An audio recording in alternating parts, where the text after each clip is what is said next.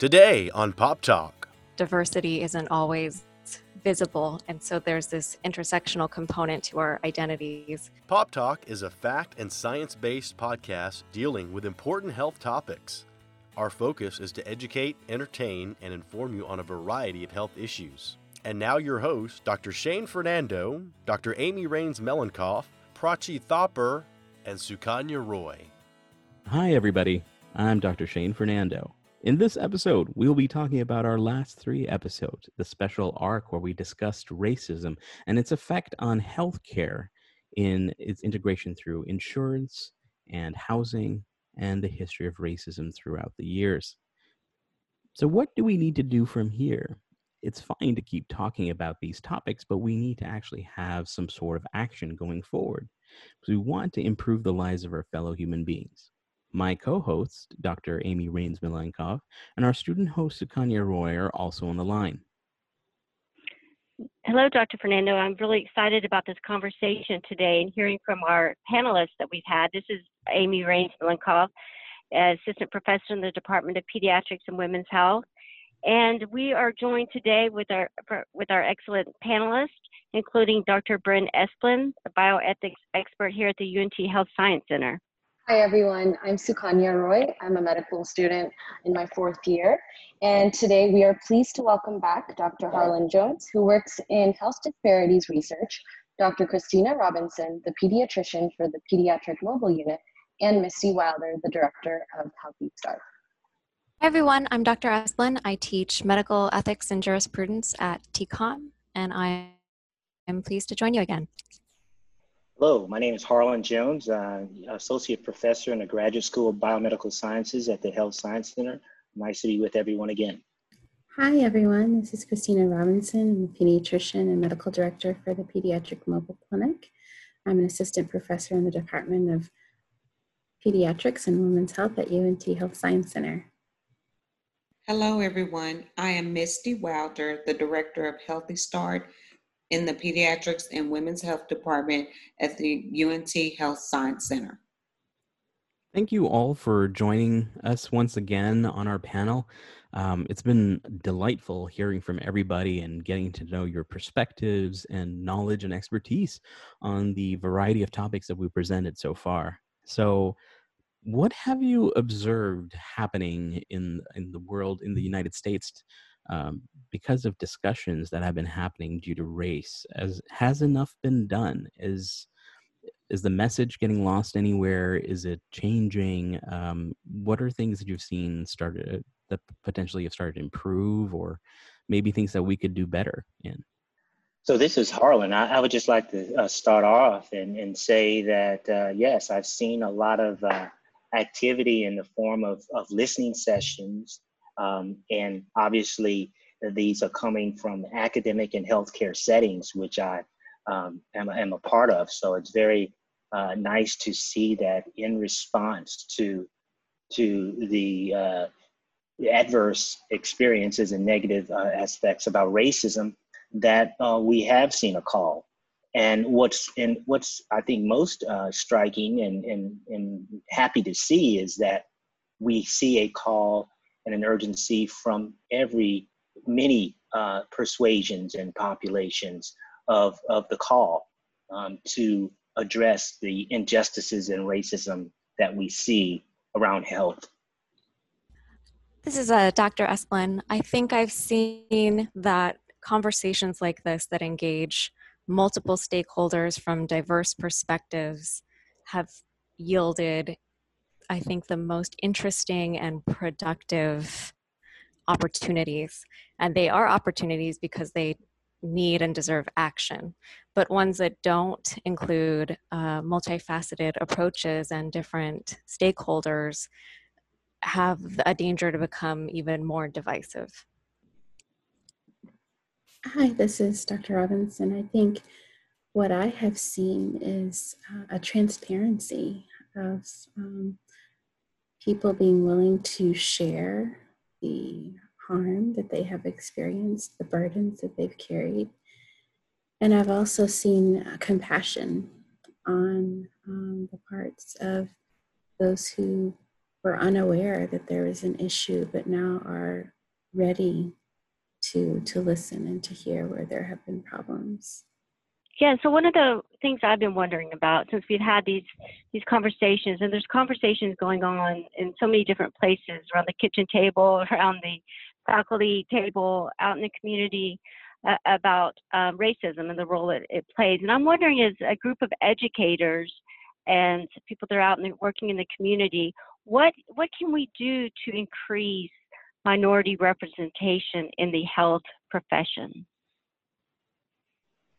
Well, so one of the things that uh, historically uh, we uh, I've been uh, very uh, invested in in doing in past experiences is supporting the uh, pathways and, and those opportunities further upstream, um, starting at K through 12, all the way up to where we hope to eventually make that change in the graduate and health professional fields think it's so important where it begins is with a knowledge of STEM and around science. And, and so many opportunities are lost very early because those types of uh, the science disciplines, for example, are not nurtured in a way, or the uh, resources available at uh, K through 12 uh, institutions are, uh, are not available in, in some communities uh, compared to others. And so from, from my standpoint, how we get there is really looking early and, and working the transition points um, along that uh, educational path. Kind of a follow up to that question, I'm wondering what is the, the panelists' feelings about the impact of racism on medical education?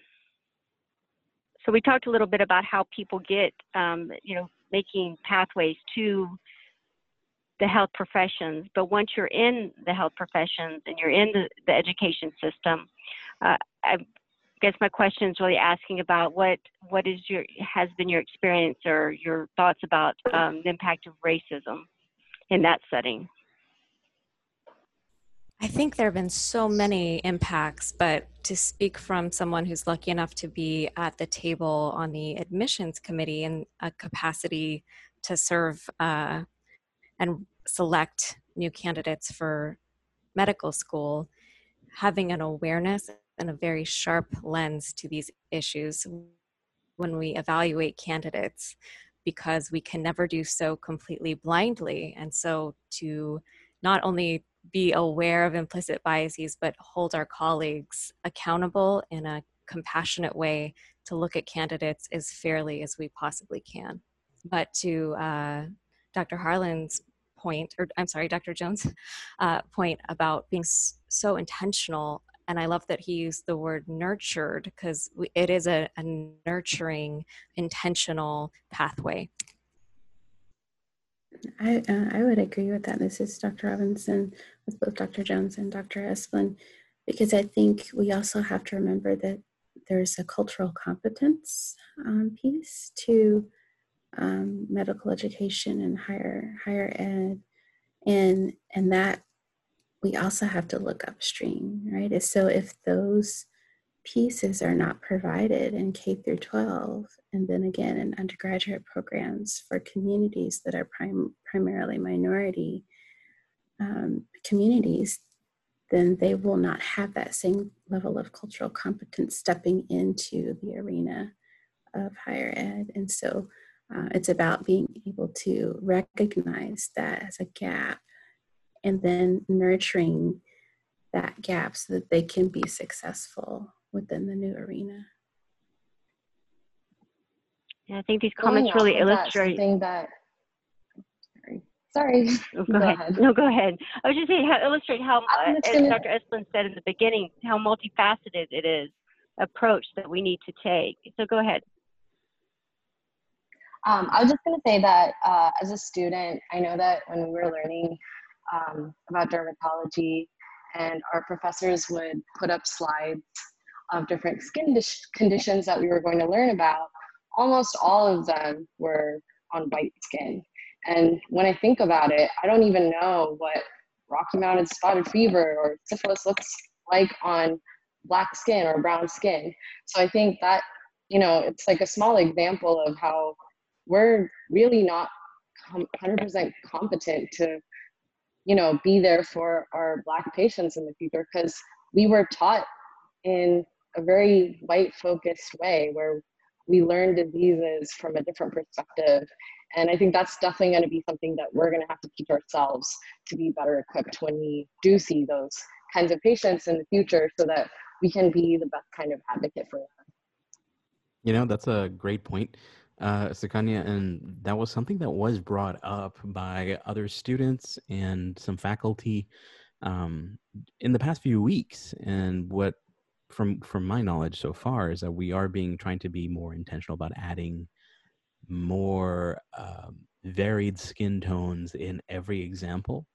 And um, just one uh, one example of an upcoming module that we're building for third years is a uh, child abuse module where we're um, part of it is going to be showing examples of child abuse and intentionally choosing more than one skin tone so that um, our future students and future physicians can truly get an understanding of what these signs may look like on different children.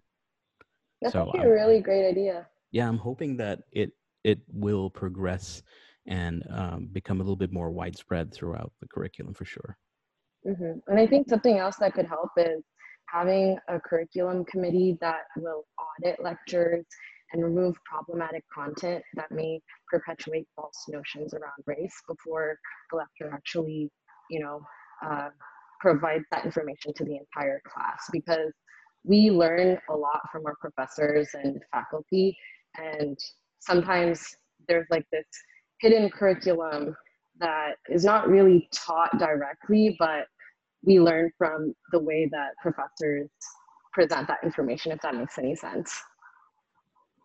Somewhat. Would you mind giving us an example?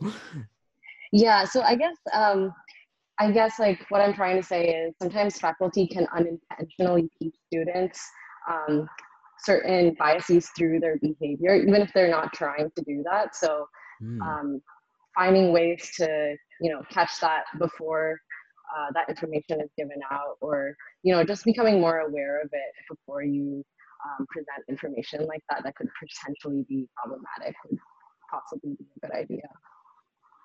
I think that's such a wonderful point and it illustrates that nothing is content neutral or content objective. There's always a possibility for an unintentional subjective piece that is as pedagogically informing that, as anything else. So having a faculty peer review committee, but also having students um, serve with us before uh, that lecture material happens live and to be super intentional about the ways in which we're constructing simulations so that we're inclusive but we're not stereotyping. Yeah, I'd like to follow up on that because it, it's such an important question. And when you reflect on on these comments, I think about the the instructor or the faculty.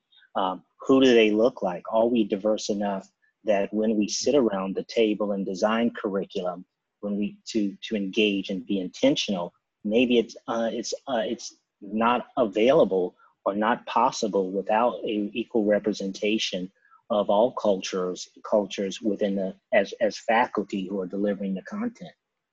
I love that idea. I mean i um i have gotten feedback from some students and sukanya you can probably shine a light on this for us too. I mean as a tcom student has gone through um, over three years now um, do you did you wish early on for more diverse representation from your faculty or was that something that you didn't really think about or um, you know just what are your opinions on that? I think uh, that's definitely something that i had always been thinking about. You know me and my classmates always you know wished for more of that but um, yeah i guess like it wasn't in the forefront in the center just like it wasn't in the center of my attention just because we were also just caught up with studying during the first two years, especially when we're learning our didactics, that um, we kind of forget about what's going around us and we kind of forget to take a step back and think about who's teaching us and who's mm. creating the content that we are learning. Just to follow up on that, um, keeping in mind that diversity isn't always visible, and so there's this intersectional component to our identities. And I say that because I've been at the table where uh, somebody has made a joke about Muslims as terrorists or something, and or gay people not realizing that I'm gay and married to um, a woman who's Muslim, and so the ways in which we're diverse don't always show, um, and that that's an important consideration too. Now that's a very great point. Um, sometimes we do only narrow it down to only skin, but it is a lot more than that. There is diversity in many different aspects of life.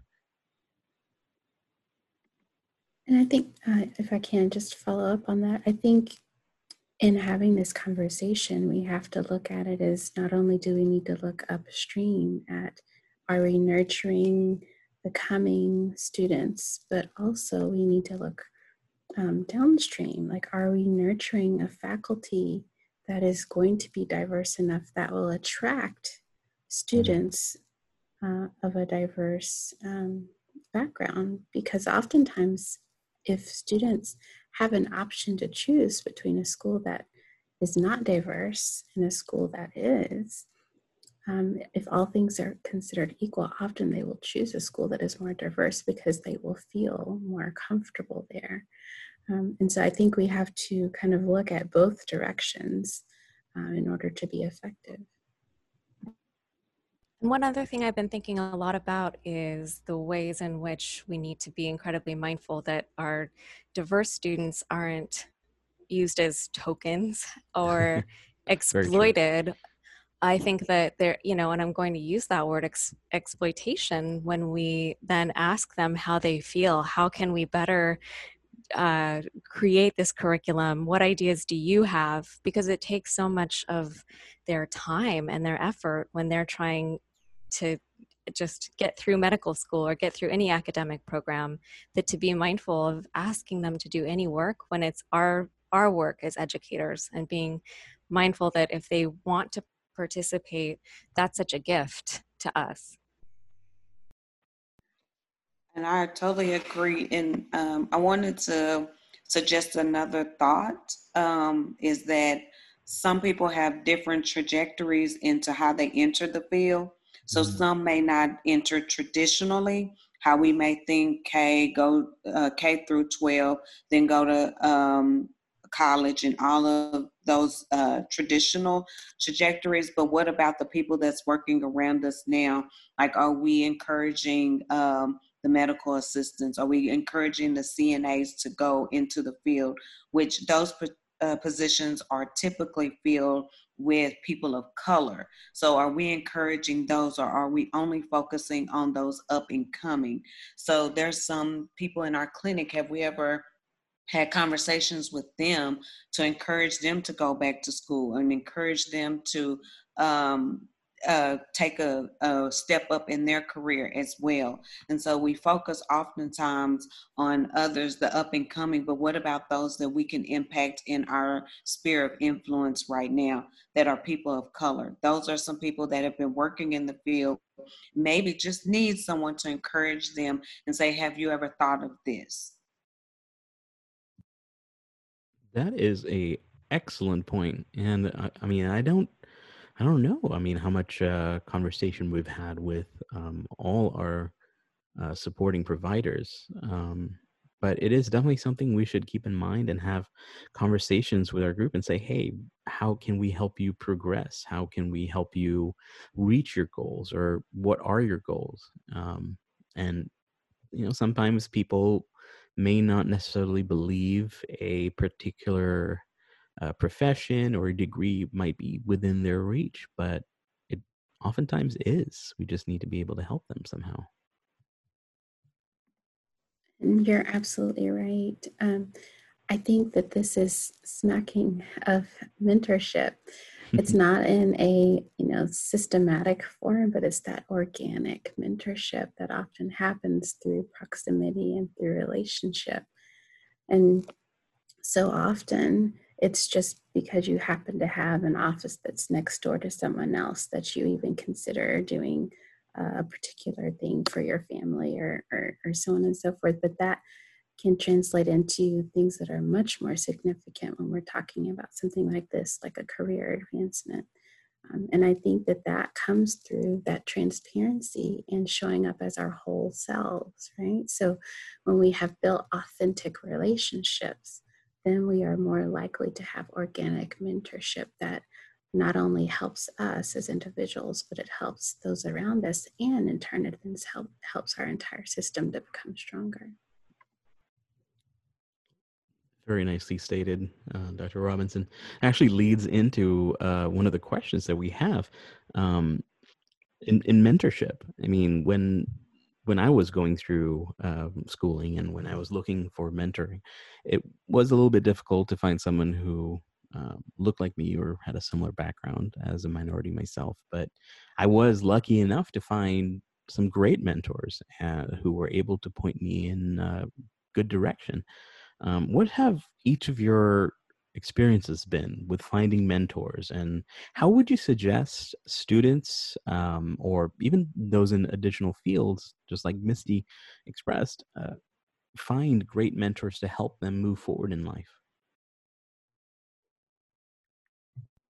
In my experience, um, there's not very many um, Black women um, in public health and leadership, uh, particularly in our county. Um, so typically, um, you have to, I have to find someone in another field, but use uh, my situation to um, to get the mentorship that I need. I know that uh, Dr. Rains has done a good job with mentoring uh, me, but sometimes I just want to speak to a Black woman and say, hey, this is what's going on. This is what I've experienced. This is what I said. Although I can have those conversations with Dr. Rains, but sometimes I want to have it from a Black woman's perspective uh, in the field. And most of the times there are few and far in between. And so that's why I try to myself uh, try to mentor the Black students that are coming up in um, the School of Public Health program or whoever opportunity, whenever I can get the opportunity, because I know that there are not many Black women in leadership positions that we can glean from and say, hey, um, this is what I'm experiencing. How did you handle this? And things of that sort.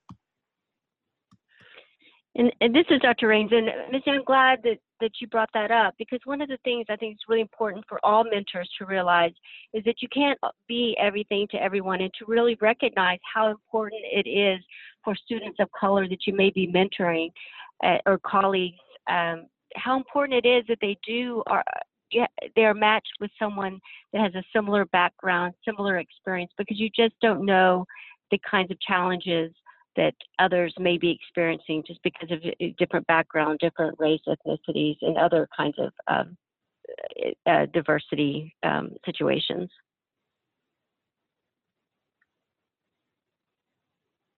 Yeah, I would just like to echo that point. It's it's it's for me, you know, realizing the different needs I I have to I I need, if you will, and uh, looking for those with that purpose. Um, if it's a role model uh, that uh, I, I need as a mentor to have conversations around uh, diversity and culture, well, it may be uh, that intentional to look for someone uh, that fits that mold. If it's related to other um, expertise or experiences that I need, then uh, you, you, must search and find those other mentors out there to do so. So, you know, it's a collection of, of different uh, individuals that you can bring and, and form your own network, if you will, around mentors, particularly for uh, diverse students who may not have that level of access um, next next door down or next hallway down or even next building down at anyone's uh, institution or profession.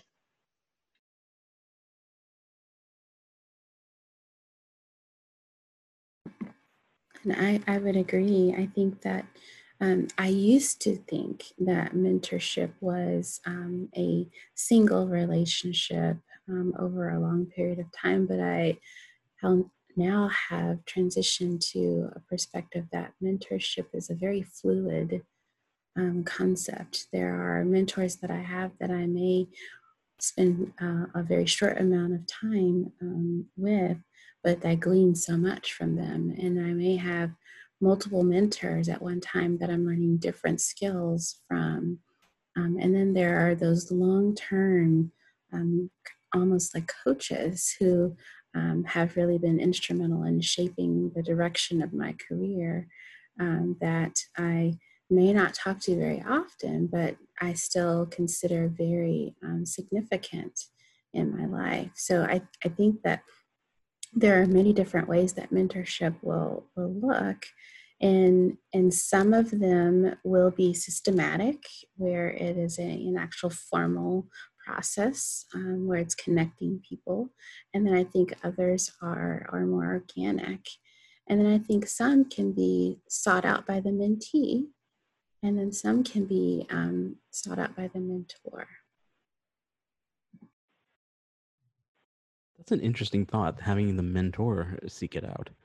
Um, that is something that we could do as faculty in our universities to actively seek out individuals who might need mentoring or might benefit from it somehow.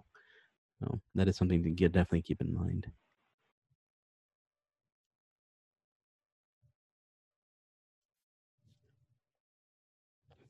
Okay. Um, here, Amy, would you mind asking one of your questions, please?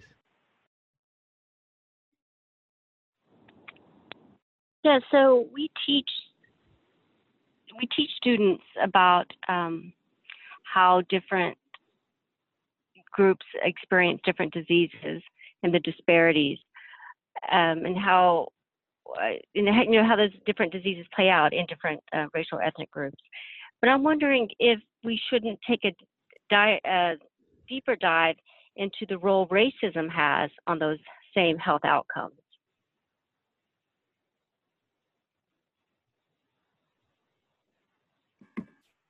Well, I will I'll speak to that one. I agree wholeheartedly that we should teach our students um, from the beginning that um, social determinants of health and, and race are big drivers in a lot of the health outcomes and health disparities that our patients experience.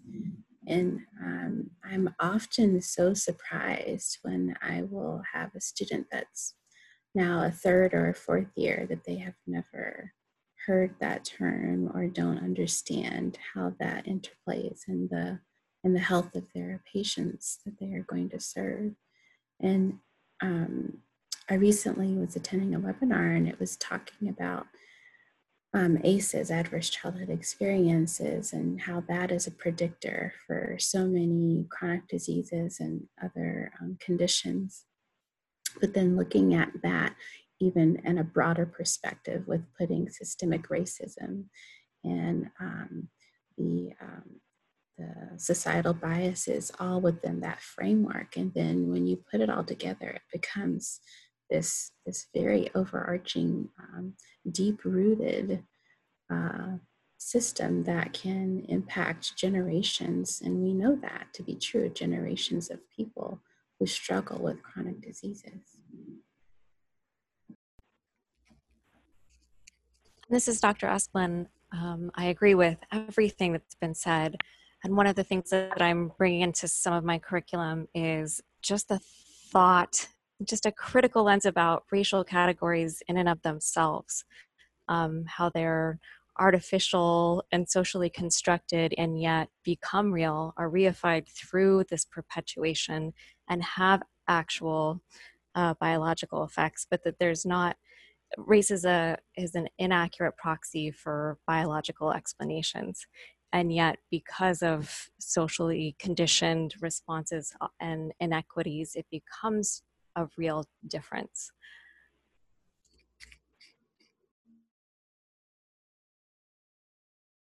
And i think also um, when it comes to like looking at maternal mortality, listening, just uh, making sure that we're listening and centering uh, the voices of people of color because oftentimes we felt unheard when we go to the doctor and looked uh, frowned upon, especially if we're using um, Medicaid to pay uh, for as our payer of, for services.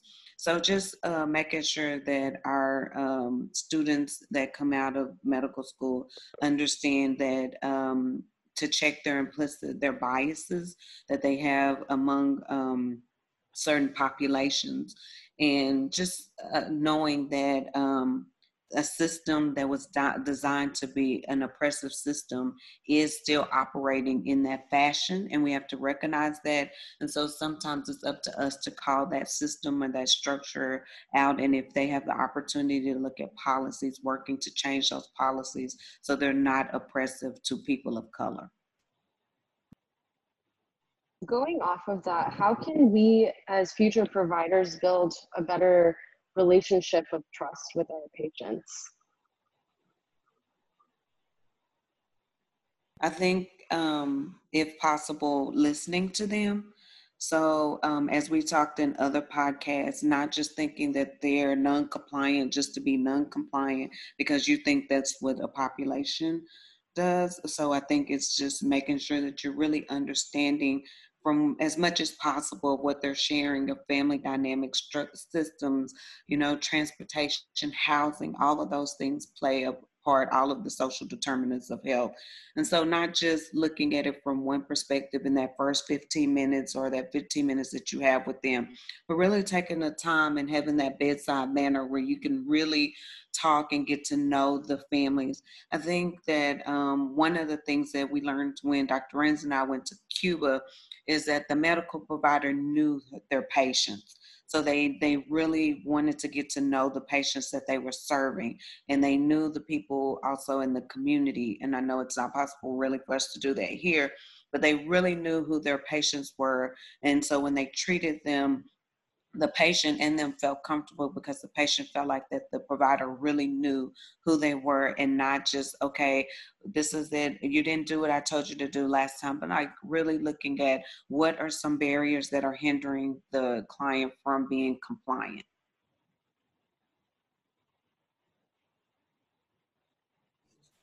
I think that's just such a wonderful point um, and when we think about what our patients share with us it really is them sharing something and so to share with someone you have to trust them. Um, and i think that's just such a fundamental aspect of a patient provider relationship. So thinking about what are they sharing with me and what are they possibly not sharing with me um, and trying to be open to elicit that um, is incredibly important.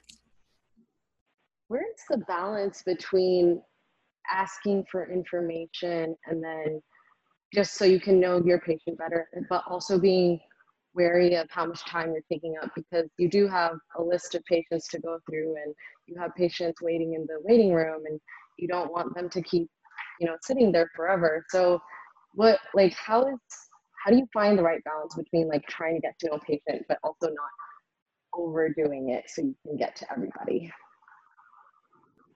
I think it starts at the beginning, my first encounter with you.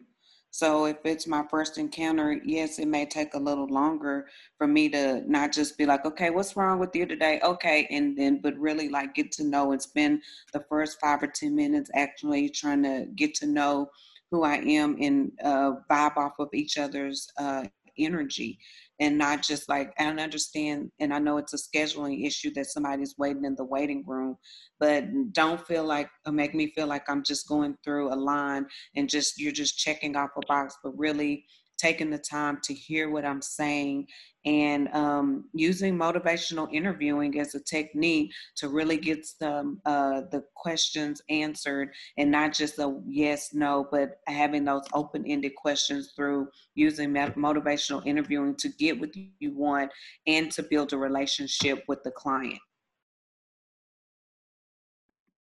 And i i wholeheartedly agree with misty. I think that extra time that is required at the beginning of the relationship pays off because if you have a, an open and trusting relationship with your patient, then when it is uh, something that is more delicate, um, they're more likely to share um, at the beginning rather than you having to dig to receive that information. And so typically you want to use um, use your your um, typically you want to use your your time to build that relationship as a as a new patient to your practice. Um, and then you can then capitalize on that time that you've already spent. It's kind of like money in the bank right? When they come back to you um, that's already been established and then you're able to move forward um, with that more focused um, um patient interaction. But then you always want to come back to the foundational of that this is a person. And so typically, um, something that I tend to do is after I have gone through, you know, that they're here for a cough and we've dealt with that, then I end with, okay, do you have any questions? And then I say to the parent, and how are you? Because typically everybody has something going on whether it's just that they had a flat tire on the way to the doctor's office or they had a relative that died. And so just simply being able to share how they're doing and that someone else truly cares, that helps to build the relationship and it solidifies that trust. And typically, people find uh, providers through word of mouth, like when people are saying, I had a good experience at this provider. And so you refer that provider to your friends and to your family and say, Oh, this is a person that really cares for me um, I think about uh, there was one OBGYN that delivered most black babies in Tarrant County. And it was because of we all, our mothers had a good experience, our grandmothers had a good experience. So we already knew that once you got pregnant, all the way up until he retired, and people were sad, like, what are we going to do? But it was because he built that relationship with um, the Black community. And most people knew that if you went to this particular provider, you were going to have a great uh, birthing experience. Um, and so uh, the typically one bad experience can um, spread because people will be like, well, don't go back to them. Or when somebody asks you, typically, like our clients will typically ask us, um, do you uh, know of a black pediatrician and where it's easy for us to say yes um, go to dr robinson because we have that relationship with her. We and had clients that experience uh, that great service and so they come back and say it to us so we feel comfortable with referring. Or we'll say go to this obgyn because and they go off of our word. And so we have to make sure that that how we treat people is treat everybody that way and not just some people based on their skin color or again how they're paying for the service. And not to put too fine a point on it, but I think we've all um, touched on the fact that time is such a precious commodity. And so calling out the medical system as a whole as an institutionalized uh, problem of just packing your schedule with these patients um, with patients because if you don't have the time to get to know them then the treatment you're recommending is possibly uh, bad medicine. How are you actually coming up with a treatment regimen when you don't know their goals of care and when you don't have time because there's people waiting? Are, are they waiting for just that level of care too? I think rethinking and pushing for and i know it so- sounds very idealistic but holding the line and saying we are not treating people in the standard of care that they deserve because our schedules are such that we can't.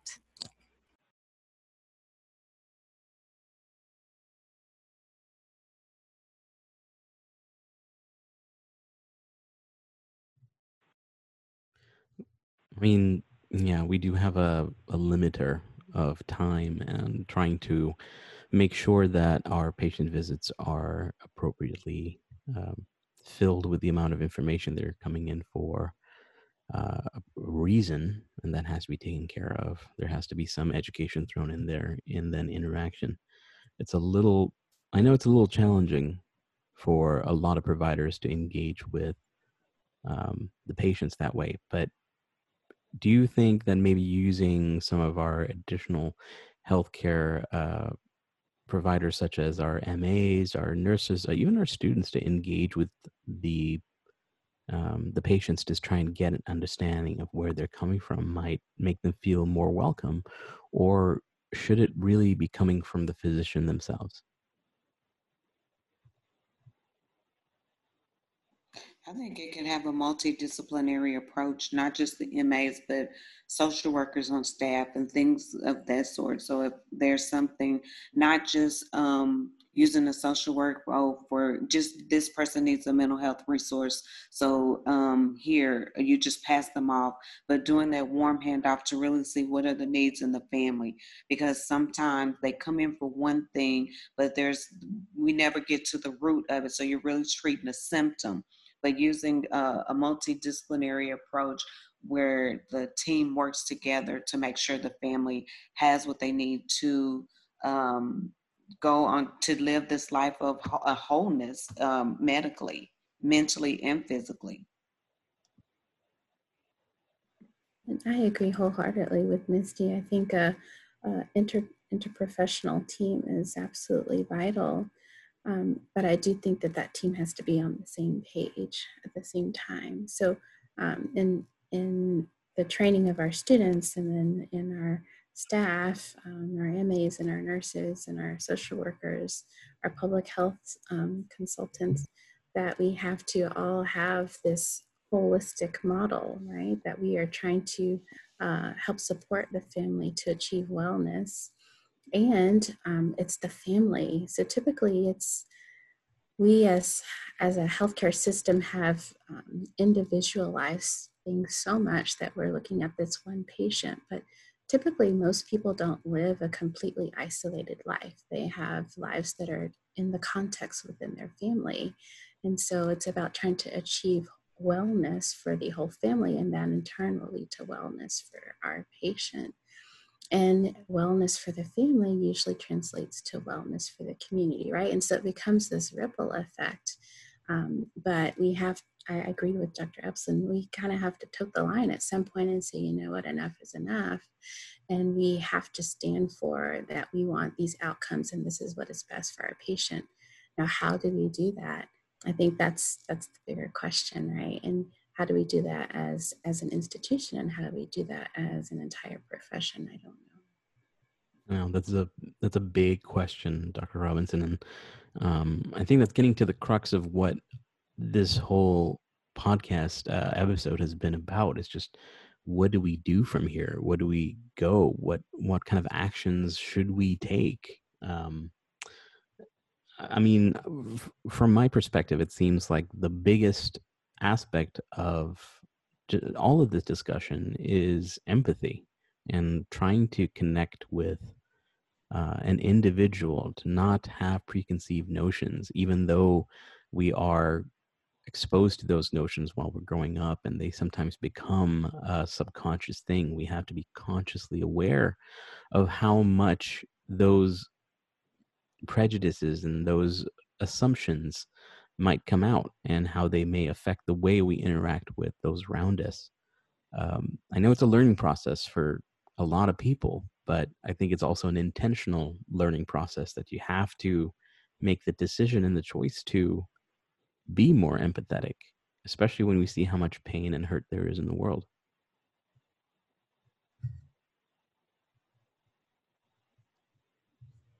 So there was. I would also one, add. Oh, go ahead. Oh, I was. This is Dr. Rains. I was just going to add that I think it's time that we start to reimagine what healthcare looks like. I mean, there's been a mm-hmm. lot of discussion, and there's a lot of institutions that are going through this right now, like an opportunity to really examine it. And if we want, if we really want the outcomes we're seeking, then we need to um, align our actions and behaviors around that. And so, eh, although it's been challenging times, um, well, it's always been challenging for some groups. But in the last, you know, this awakening that many people seem to have had um, is also an opportunity for growth. And I kind of see that's where we're at in the health professions as well. Yeah. So there were there were two additional questions that were submitted to us that I don't want to just kind of let disappear into the into the void because I do want to address them. Um, one of them, uh, just asking questions about criminalization and health, that's a whole other topic, and I think it's definitely something we would like to to, to tackle on Pop Talk in the future. Um, but the other one we briefly discussed prior to the recording is just are there places in the country or world where racism is minimal and how are health outcomes different in these countries um, and some of our panelist members definitely were able to chime in on that and um, if you would just restate um, your thoughts on that particular question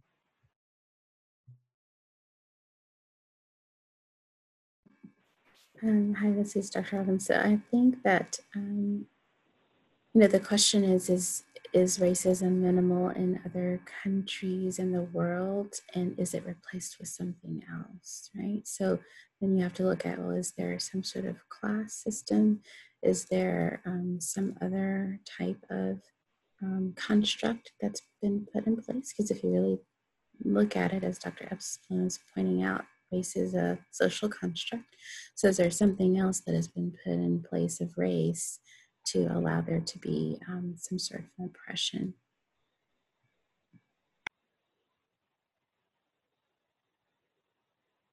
Yes, so it often comes up the conversation about Scandinavian countries and the way that they have been able to um, provide high level quality health care to their populations. But it's important to note about the countries, um, and then they have when they do have immigration and uh, some of them have strict immigration policies that they don't have immigration that we have to the United States, but they do have immigration um, into their countries. But it's important to note that some of the problems that we experience in the United States are because of systemic racism. So, of course, we have interpersonal racism as well from person to person, but we also have systemic where the systems were designed to keep some people out and to uh, profit uh, um, or to, to privilege some people over other people. Well, if you have a system that's built from the ground that doesn't do that, then the chances are you're going to have better outcomes um, for those things that are they're controlled within a system. So, for example, if you have protocols, um, my field in maternal health. So, if you have maternal health protocols in the hospital, you have them for everyone. So, that's a systemic way to improve birth outcomes. And what we're trying to do here in Texas and um, elsewhere around the United States by standardized protocols. But I'm thinking back to again to Scandinavian countries or countries that have um, not to say that they don't have racism, but within their systems, they weren't designed or built to keep some people out. Thank you, Dr. Rains. That was definitely uh, enlightening there. This has been a profound series of episodes, and I'm thankful that all of you on our panel who participated so wholeheartedly in this discussion. Um, and special thanks to the additional two panel members who uh, joined us yet last time on housing. I know that this is just the tip of the iceberg, and conversations need to continue not just in the general environment, but also in our schools, and uh, in order to help us become better faculty, better students, and better staff, and to help those uh, that may feel neglected. I hope the discussion has opened the eyes and ears of everyone who listened in. And I also hope that we can continue to build a more heartfelt, caring, and empathetic world together. Thank you, Dr. Fernando. So this is Dr. Rains, and I had the opportunity to listen to a little bit of John Lewis's funeral service this afternoon and it or this morning. And one of the things that really touches me about his life and his work and something he's left with us with his legacy is this idea uh, of truth and justice and you just keep moving and you just keep moving. And so I think that's what I'd like to leave. We've had these conversations about very difficult topics that are, are literally destroying people's lives, um, especially when you think about, you know, the healthcare. And what I'd like to just leave with this group and with um, our audience is that um, the truth is that we can't have disparities and racism has no place in our society, and we just need to keep moving in our respective areas of influence to make these changes. And something I'd like to add is that um, microaggressions are clearly learned behaviors that the more we catch ourselves earlier in our, in our careers as medical students, the better we can be about making our future Black patients feel more comfortable so that they can open up to us about what they're experiencing. Only 6% of physicians in the US are Black, and we have to remember that our Black patients don't have a choice to see Black physicians all the time. So they are not going to get someone who's going to fully understand their experience, which is why when we become future physicians, it's our job to educate ourselves so we can be better advocates for them.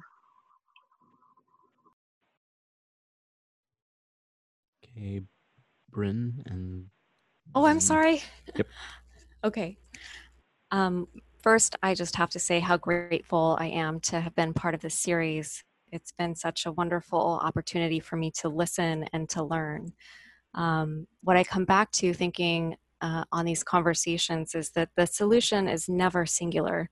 And so, having these voices and different perspectives, when we talk about in healthcare doing a root cause analysis, or if there's a medical error, something goes wrong, we ask why, and we don't just ask it once. We refuse to simplify.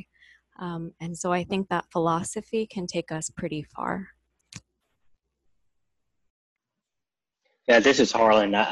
It's really not much to add that has not already been said, but one take I have is about the the opportunity, um, the calling. I think it's it's it's the time where I sense that a lot of us are disturbed, quite frankly, and, and that's a good thing. And and uh, it, it, it could spark what I believe is new ways of thought. Uh, releasing the ideas about around racism, um, understanding that the diversity of thought uh, brings about innovation, uh, brings about change, and brings about a better quality of life for all. And so I think these are the great discussions that really should shed light on those opportunities in the future.